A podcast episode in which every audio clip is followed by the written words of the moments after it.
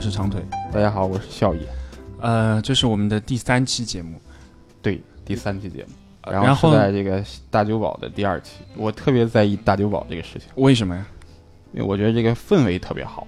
啊，哎，你到特别是到这个晚上五六点的时候啊，嗯就外面这个就天就黑了嘛。啊比较适合夜生活是吧？哎，对对，天就黑了以后呢，这个这个我们这个地方非常的安静、嗯啊，然后就特别的有有这感觉啊对，而且而且我不知道你注意到没有，你嗯上次我们的节目你仔细听的话，嗯，有那个电车的声音啊有一点对对我们这个地方离着这个大久保这个车站非常非常的近。对你这样说的话，会有慕名上来的这个粉丝来哎，没关系我其实我接下来就想说，如果大家有这个啊感兴趣的话，哎，你可以到我们这个这个这个是吧？这个 office 可以过来，哎，一起聊一聊，聊一聊你想聊的东西。没有了。其实我们现在的我看了一下前面两期，我们的收听率还是不错的。有一些听众，然后他们反映说，呃，他觉得说我们基本上就是三个老男人在那边 solo 一些莫名其妙的事情。对，solo 一些很土、很旧、很 low 的事情。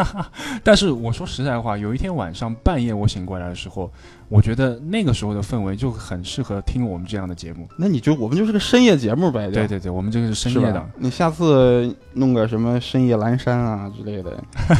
找个老司机。哎啊哎，不不，我们还是要有营养才行，对不对？聊一点聊一点这个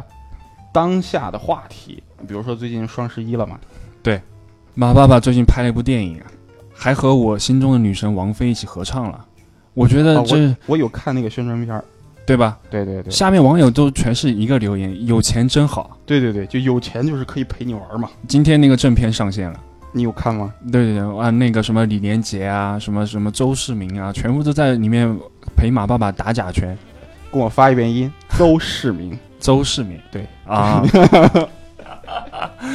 被笑爷调教了。有有网友说你是是不是问你是不是天津人？我不是天津人，我这么浓厚的山东方言味儿，你居然听不出我是山东人来吗？啊，拿着活动。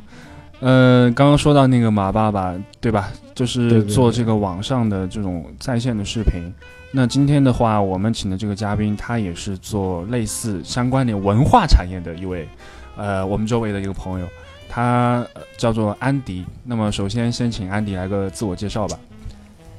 Hello，大家好，我是安迪，呃，我就是传说中长腿周围那个从事文化产业，然后俗称卖片儿的，我是安迪。卖片儿的，对，你是卖什么片儿的？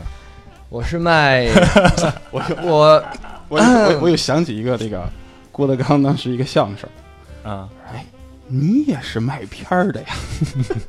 没错，我也是卖片儿的，我是做动漫产业的，对，现在主要是 focus 在日本做一些日本动画片的一些海外的一个发行的一个嗯发售，嗯对。今天我们算找到正主了，因为很多朋友跟我聊说，哎，你既然在日本的话，你们其实很可以聊一下这个动漫相关联的这个产业，对吧？对。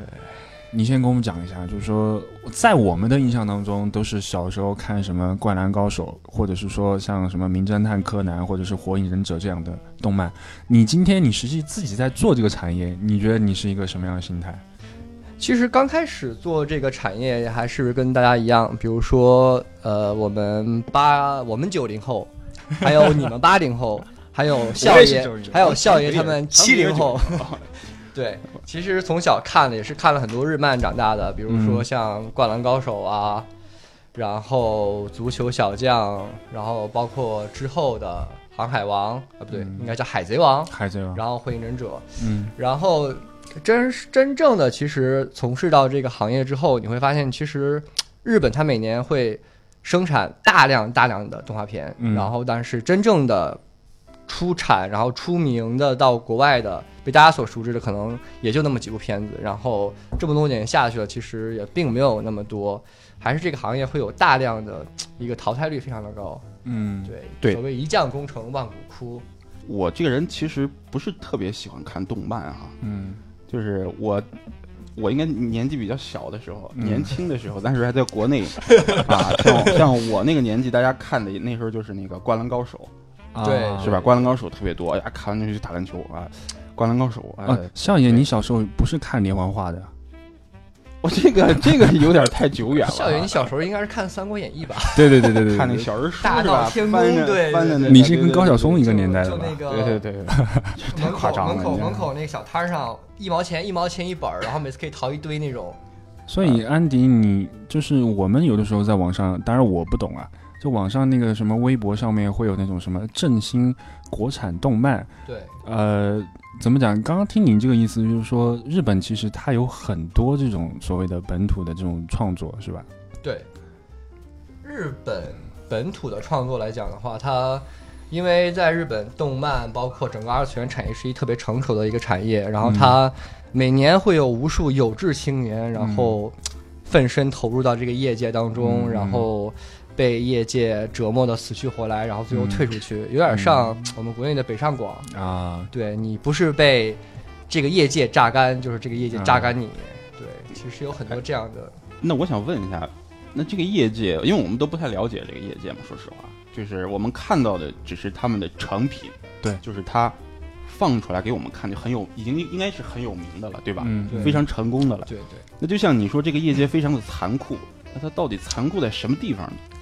比如说，呃，举个最简单的例子，前前一阵一段时间，然后在网上也是被炒特别热的一个事情，就是说嗯日本的动画制作的，就是最低层的，因为你知道动画是由无数张画组成在一起的，嗯然后他每个画都是要人手亲自去画的。嗯嗯，然后画这个画的画师在日本有成千上万，因为他每年有那么多动画片。嗯然后这个画师他可能画一张原画，他只能获得大概两百日元左右的报酬，啊，也就是他画一天可能只能画十张，他只能画两千日元。嗯然那后那一部动漫做下来的话，他有大概无数张原画，啊，对，然后把这个原画他不能说你画完了就完了，你画了还要之后再改。然后可能如果你是一个基层画师的话，你画完一张原画，你要给你的顶头上司一个叫总画师去看，然后他说嗯嗯这个是不好，你要改，然后你要把它改。可能一天下来你只能画十张，然后你们大家也在日本打过工，你也知道，可能日本的十给一千日元，嗯。可能一个留学生你干下一天六七个小时，你也能获得至少七八千日元的收入。但是一个日本的插画从业师，就是最底层的这个原画工人，他可能一天只能获得两千日元左右的一个报酬，嗯。一年下来可能一个月下来可能也就十来万日元，这已经在日本已经算是一个最低收入人群了。但就算是这样，也是有无数的，每年也就也是有无数的这样的喜欢漫画的这个人去进到这个专门的学校里面学习，然后投入到这个行业中。对，都是都是因为爱呀、都是大家都在是用用爱在发电，真的是。动漫业界不相信眼泪，动漫业界不不相信眼泪。他可能你每每年看到会有大部分的人进来，然后大部分的人去画漫画、做动画，然后最后出来的也就上 也就那么几部《海贼王》《火影忍者》，大家这么多年还在说《海贼王》《火影忍者》，对吧？其实业界非常残酷的。所以你们公司其实它不是怎么讲，它不是一个原创的怎么讲呢？创作动漫的一个公司，它是一个做怎么讲代理销售的这个公司。就是说，在日本的话，它有一个叫制作委员会的一个制度，就是比如说我要制作一个特别有名的一部动画片，然后我要组一个局，嗯。然后首先我要有原作方，比如说你这个原作是漫画、小说，根据什么改编的，然后还有动画制作方，然后就是我刚才讲的，可能很多画原画的那帮哥们儿，然后还有广告公司，嗯然后就是那很有名的最近处于水深火热的某通之类的啊，然后还有就是发发行方，然后就是我们就是处于发行方，然后比如说他们做好了这个东西，我们拿到，比如拿到中国也好，拿到美国，拿到海外去做发行，然后我们其实做的这么一个工作。那你就是做海外发行的话，应该现在中国是一个非常大的市场，对吧？对，国内的话，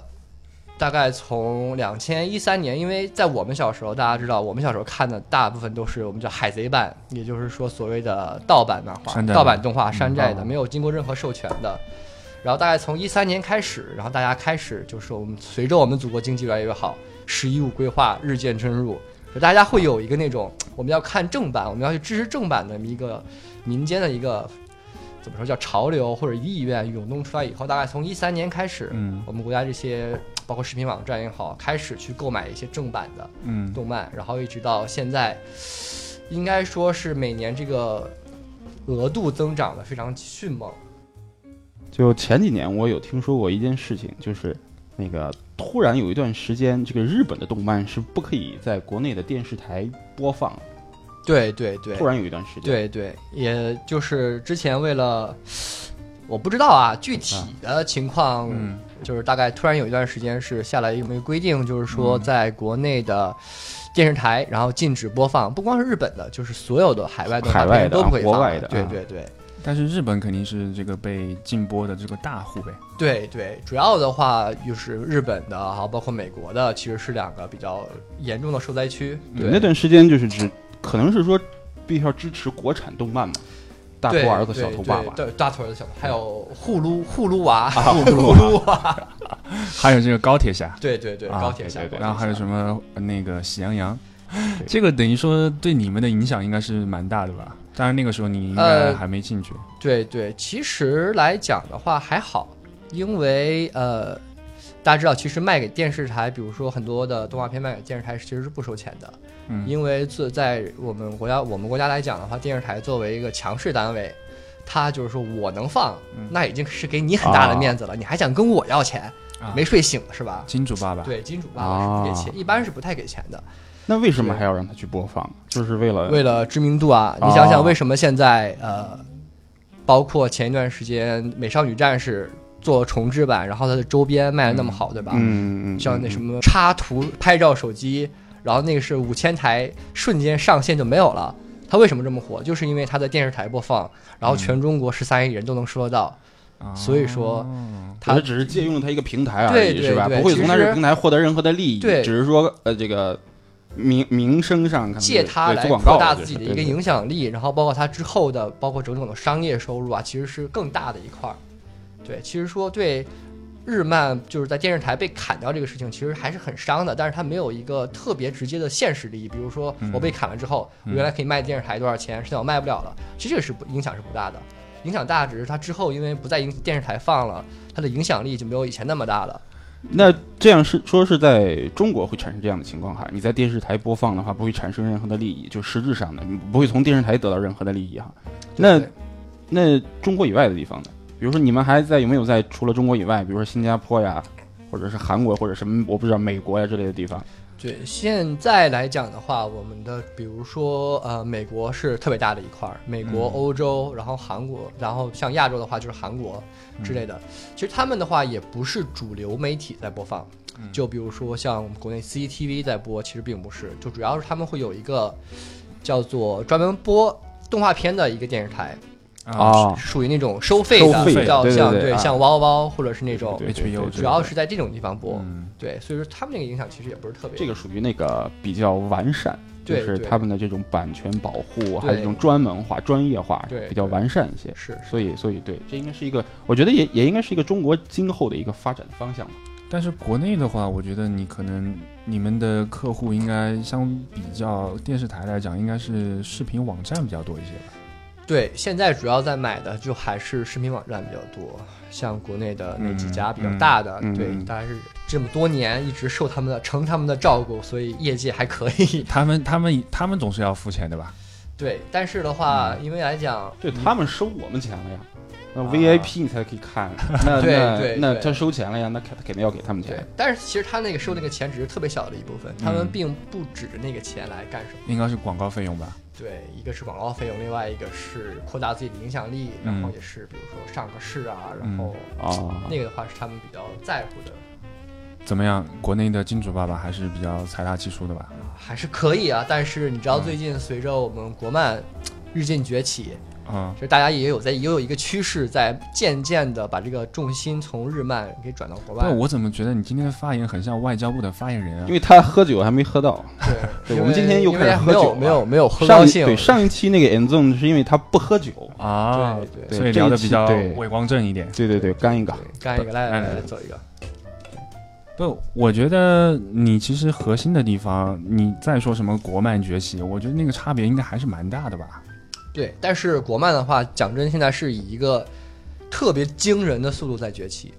因为因为有钱，嗯，你知道，嗯因为钱其实是一个驱动整个利益最大化的一个最重要、最重要的一个核心。我很好奇的一点就是，呃，它漫画这个东西，除了你的技巧方面，我觉得剧情应该是它一个最核心的地方，对吧？对对对，那其实呃，包括电影其实也是这个样子。中国其实能拍出好的电影，但是它就是很多导演和演员他在做这个东西的时候，把控力，他会自己去做一个审核和做一个阉割漫画有这个东西吗？漫画的话来讲不是特别多，但是动画的话来讲很致命。就是说，你整个动画片怎么一个走向，然后整个画面打斗的一个配置，嗯其实对一嗯个动画片来讲非常重要。嗯然后在这方面，其实我们国家的导演啊，包括像 producer，他们现在还是在一个学习的过程，但是那个速度是非常惊人的。你像最近特别火的之前的那个《全职高手》，嗯嗯，然后像什么《狐仙小红娘》，包括嗯。最近刚开始播的《一人之下》，都是哦。特别整个的一个质量来说，是比嗯前几年有一个质的飞跃。这是国产是吧？国产动漫，哦。纯国产动漫。比较有名的。，对，而且国产动漫有一个优势是，它的作者和整个制作团队都是中国的，他们会更了解中国观众喜欢看什么，嗯，包括它一些对对对梗，嗯。有些梗是日就日本人也不不了解，但是中国人一看会知道会会笑的一个东西的话，他会更好的抓住观众的一个兴趣点。所以其实说白了，你说漫画这个东西，如果真的像你说的那个样子，它的审核的幅度没有那么大的话，哎，我觉得其实可能也是我们将来可以改变自己趣味的一个方向。最近有没有那个比较推荐的一些日本的这边新的，是动漫呀也好之类的东西？嗯，从你的角度来看，最近的话，对，因为最近的一些比较新的东西。就比较符合少爷口味的。就是少爷今年这个三十，三三十出头的对一30出头个中年油腻男，对，说白了就是有没有成人动漫推荐这这句话，这哎这，这句话我从第一期开始讲，这话不能乱讲，你知道？这个这个这个，长腿长腿，你不能一喝酒就这样。因为因为你知道你今天你今天买你今天买的还是啤酒，你知不知道喝完会打嗝？没有这个这个笑笑爷的口味吧，比较难以琢磨。这整段我都给你讲。没有，我真的我那年纪啊，就是看那个《灌篮高手》，那个时候、哦我和我那同学全部都是看《灌篮高手》长大的，然后所以那时候特别喜欢打篮球，嗯，哎，然后那个。因为我记得那个时候《灌篮高手》它也不是说每天都在能在电视上播，那时候也没有网嘛，就那时候电视播的时候呢，就拿那个录录像带，那时候还是录像机，嗯，拿那个录像带把它都录下来，录下来以后，咔在家里放那么一排录像带，然后那就容量很小嘛，那个时候还我不是你见过录像带吗我我我们不太了解，我我少爷主要家里面有钱，嗯我们小时候都没见过录买买不像带那起是因为都录像带没有了已经。对，其实我们小时候已经看 DVD 了，对对就没有那么那么老的一个设备。对对对，那个时候真的就是，所以你说日本这个动漫这个事情啊，也是很有这个、很怀念的。对，嗯这样讲但是现在真的就不不是很看了，不是很爱看。对，我听说啊，我听说这个动漫产业里面，它其实最大的一个蛋糕还是做成人动漫这一块，有这事儿吧？其实成人动漫这块还好，因为它毕竟大家如果你想看这方，你有这方面的需求的话，你看成人动漫，你就不如去看成人，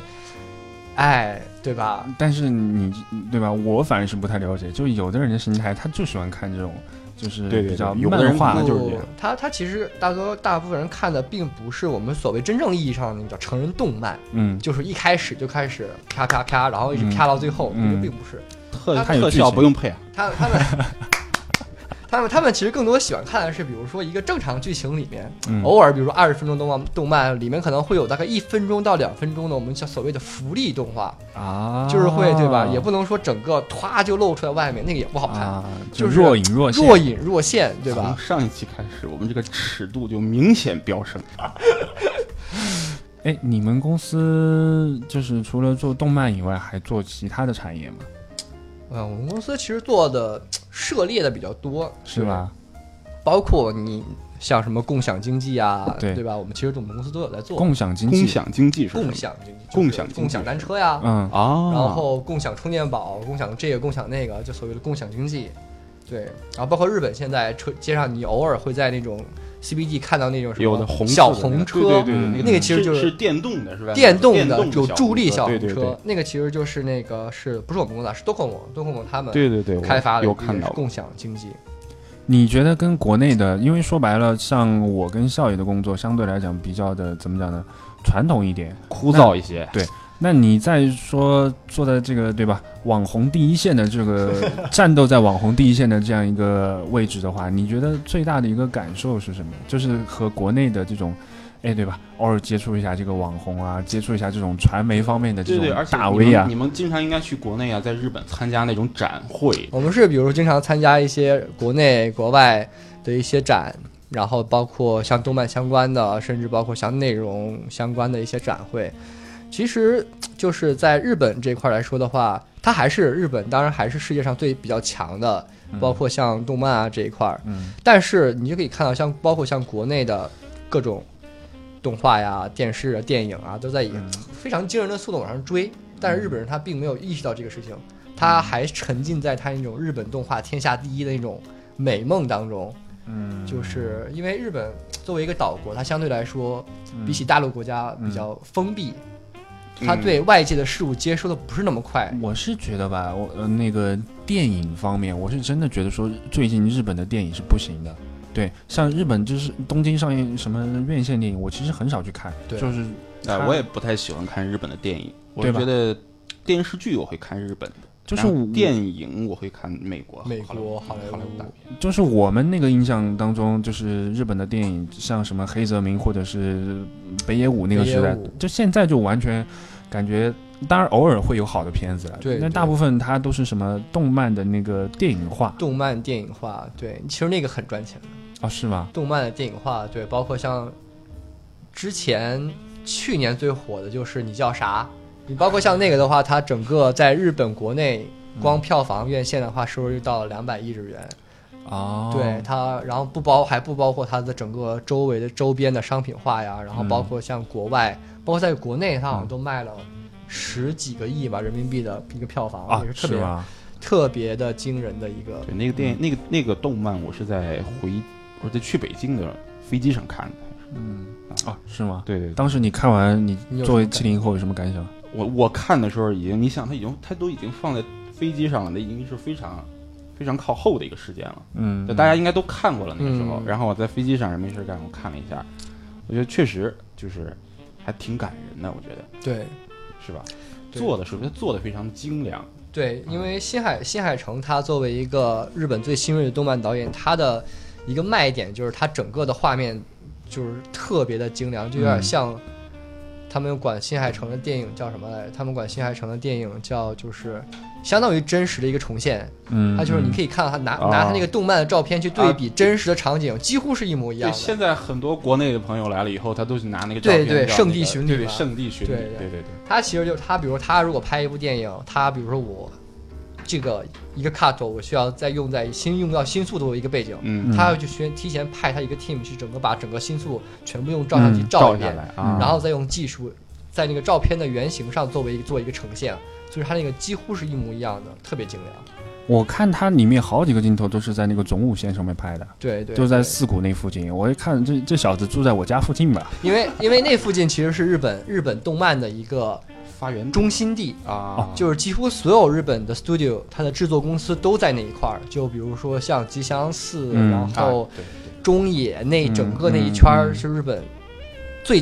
动画制作中心最集结的一个啊，我当时看了，我还以为新海诚是那个 上智大学毕业的。OK，那接下来国内的朋友比较喜欢动漫的啊，嗯。来了这个日本以后，就可以去那几个地方去，哎，去看。对对，有呲牙有四谷。四鸭、嗯。四谷，嗯。然后那一条总武线你去坐下来，你就会看到很多，包括之前那个白香，嗯白香就是一部介绍日本动画制作的一个电影，特别精良。它那个就是整个取材就是在武藏武藏野那一块儿，嗯。那一整个区域，所以大家如果去那附近看的话，会看到很多熟悉的一个场景。OK，、啊对，我想问你一下，就是你去国内出差啊，或者参加国内那些展会啊之类的时候，有没有就是某些场景让你觉得比较惊讶的地方？也就是说，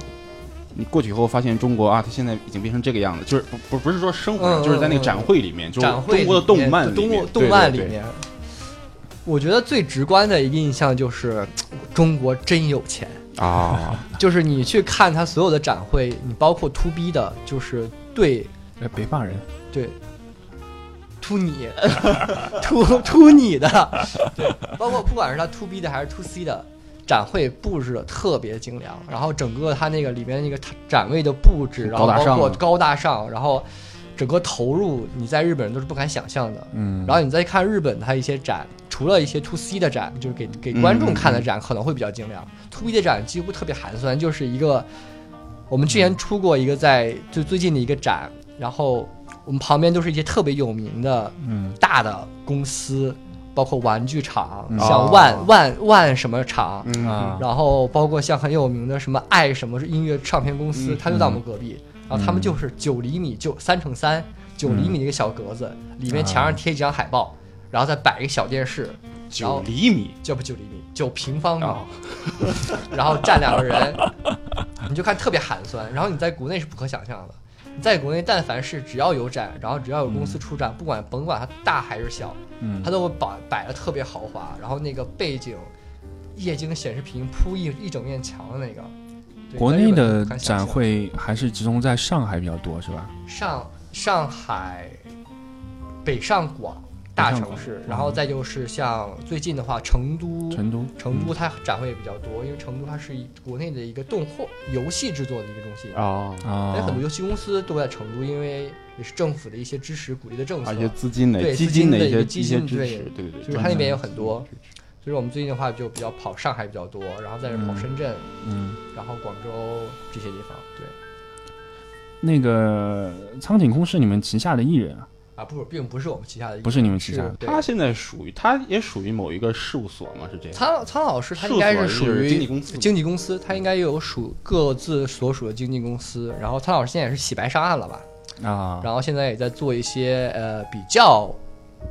正规的一些啊商业的活动。在微博上面卖字啊，对他现在在教书法，他现在教书在法在那个日本的网上教书法，大家可以去报苍老师的课程，跟苍老师一起学书法。啊他，中他中文说的是真不错，我觉得。少爷又又勾起了少爷的一些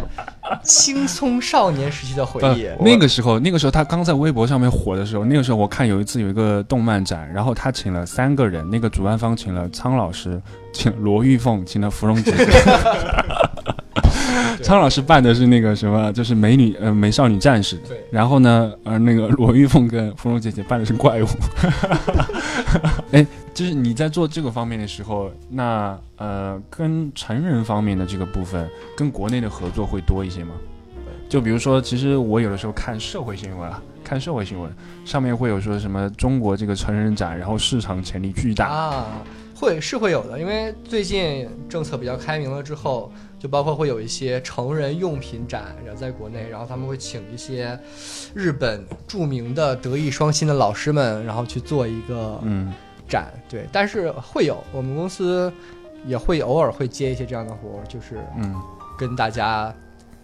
让中国的青少不是青少年，青少年，不不不不不不不，这这这个出事儿了。中年男人男子们勾起他们一些比较美好的一些回忆。我我跟你讲，还真事儿，那是哪一年的是忘了，反正是98很很多很多年以前的时候，我是那时候已经来日本了。那个有一家中国的一家一家公司，现在也还是朋友，还不错关系。来日本参加那个东京成人展，嗯，嗯，然后他正好需要那个翻译，嗯。哎，我那我就正好认识，我就跟去了，嗯。所以有幸对参加过一次这个东京成人展，然后在这个展里面待了有大概三天的时间，哦。对，哦。然后那个时候是在那个呃，Big Side，不是比赛，是那个叫也是在那个那个那个台场那个附嗯近嗯啊，嗯对对对。也是一站下来之后，一个很大的仓库在里面嗯举行的，然后真的见识了这个日本的这个成人，包括动漫呀，还有这个成人用品啊，嗯这个是真的是一个非常非常这个巨大的一个产业。对对，因为讲真，其实，在日本的话，这一方面，因为它只要合法，它就存，只要存在经济利益，它就会形成一个特别完整的一个产，就包括在日本，它是一个特别完整的一产业链。嗯你包括制作，然后包括 DVD 发售，然后包括它一些线下活动，其实它是一个特别大的一个利益在里面，对利益链在里面，利益链在里面。我跟你讲很多的人会在里面获益。对对对，我觉得就是说，把这个话说开一点，我那会儿就是，特别是十几岁的时候，比较迷的不是动漫，是游戏，你知道吗？嗯，游戏。对，就我们那个年代，什么 WCG 那个东西，我靠，啊。当时非常的火，而且啊它处在一个怎么讲呢，在国内是处在一个萌发期、萌放的状态。魔兽争霸、对对对对，对魔兽争霸、魔兽世界、暴雪，嗯你现在回头去看，它就是一个非常成熟的产业，对吧？你对看对那网上说什么那个英雄联盟的团，那个什么呃王者荣耀的团队对对，，bonus 发了几十个月，一百二十个月，对吧？所以我们这个年代其实变化还还蛮多的。我记得我那个时候，我靠，去进个网吧，我我妈就一天到晚就在屁股后面追着我脸。你是因为你不是你进网吧你进网吧你未成年啊？你而且你进网吧，你净干一些未成年的事情。对啊，你进网吧是让是是是让你去看东尼大幕的吗？少爷现在有玩游戏的这样一个习惯吗有，我喜欢，我现在玩就是玩那个 PS 了，？PS 对 PS Four，然后嗯那个我比较喜欢玩《生化危机》，啊，其实你说游戏这个东西啊，就是咱们回过头来聊，就是说我的就是青春期那会儿玩游戏就玩的非常的痴迷。青春期，对对对对，真的，你说人会有那个时机？你你你看，像我，我现在打开一个游戏，呃比如说像玩什么 DOTA 或者是什么王那个英雄联盟什么的，一一局要打一个多小时，我就坐在那边，我就心里面非常的煎熬，你知道吗？一开始一开局那个东西，我就感觉非常的煎熬。游戏这种东西啊，它有两个作用，嗯，第一个就是让你这个呃远离现实，对远离现实，在这个游戏的这个这个世界中，对世界里面，然后去感受一些你感受不到的东西。对，在现实中啊感，还有一个呢，恰恰相反，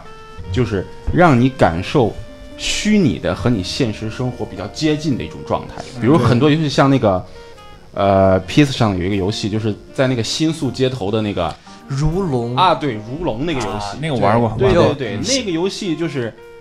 那个是也很火，它是对对非非常火非常自由度非常的高，它的场景基本基本上就还原对那个对对歌舞伎町。歌舞伎厅。町那那样的游戏嗯也非常的有人气。对。嗯其实我回过头来讲这个游戏这个东西啊，就是我们那个时候，就我我是说某一些事情，它其实没有所谓的正好还是坏。其实，在我们那个时候，就天然的一个社会的道德评价，说玩游戏这个你就是坏孩子。。对对但是你到了现在，像我们这个年纪，或者是说比我们在年轻人大概十呃十岁左右的，嗯游戏已经成为生活的一部分了。我们可能到了四十岁、五十岁的时候，呃，我妈老是讲，她她来日本玩的时候，她说看那个电车上面五十多、六十多的人还在看漫画，对对吧？对这个在中国就是比较传统人的思维里面，他觉得这个东西有一点，你到了这个年纪就该做什么样的事情。对对但是我们的这个怎么讲，生活方式在一个很大幅度上在做一个改革。对，而且就像我小的时候，你让我花多少钱去买一台游戏机，顶多买一个那个红白机嘛，十六亿的呃，小霸王，小霸王对对，我觉得那个就真的就是很贵很贵，顶天的一种消费了嗯。但你现在你看 PS 一台多少钱？那个 Switch 台多少钱？Xbox，最新最新的那个 Xbox One X 那台机器，日元就要花将近六万日元那台机器。嗯嗯，这啊！但是还是有很多人买，对，包括那个 PS 那个 VR 眼镜，对对对。还是有很多人还是买不到，所以大家现在已经真正的把它从一个也从一个奢侈的一种一种游戏享受平台变成日常的生活中了，就像刚才长腿讲，因为一个东西它作为一个新东西刚刚出来的时候，肯定是不太为大家所接受，不太为主流所接受的。但是它当他逐渐的玩儿人越来越多，他变当他变成社会的主流，当玩他那批人像我们这样从小到大，我们变成社会主流的时候，他就会变成整个社会的一个主流。不是玩那个不是怎么讲，不是大家都开始玩游戏了，而只是那帮喜欢玩游戏的人变老了。那其实呃，最后的话，我们还是按照老规矩吧，就是我们每期大概到了最后的时候，会让嘉宾来给大家推荐一首歌。对你说是一个新规矩，其实我们是在第三期嘛，对吧？嗯然后上一期开始，严总给我们推荐了一首歌，对，然后这一期呢，也是需要这个这个安迪给我们推荐一首对你比较想让大家听到的，然后能代表一定意义吧。对啊嗯嗯像刚才也正好跟笑爷和长腿聊到了这个，就是说不是大家都开始玩游戏了，而是玩游戏的人变老了。嗯，对，然后所以说今天就给大家推荐一首歌吧，就是 Gala 的嗯《Young for You》，嗯，然后也希望大家无论到多大，不论经过多少事情、多少岁月，都不要不忘初心。哎，对，不要忘玩的心态对玩的心态还是很重要的。哎对，为什么你们你们你们推荐歌我都没听过？哎小爷你对对对，九零后和七零九零后和七零后还是有代沟的，对。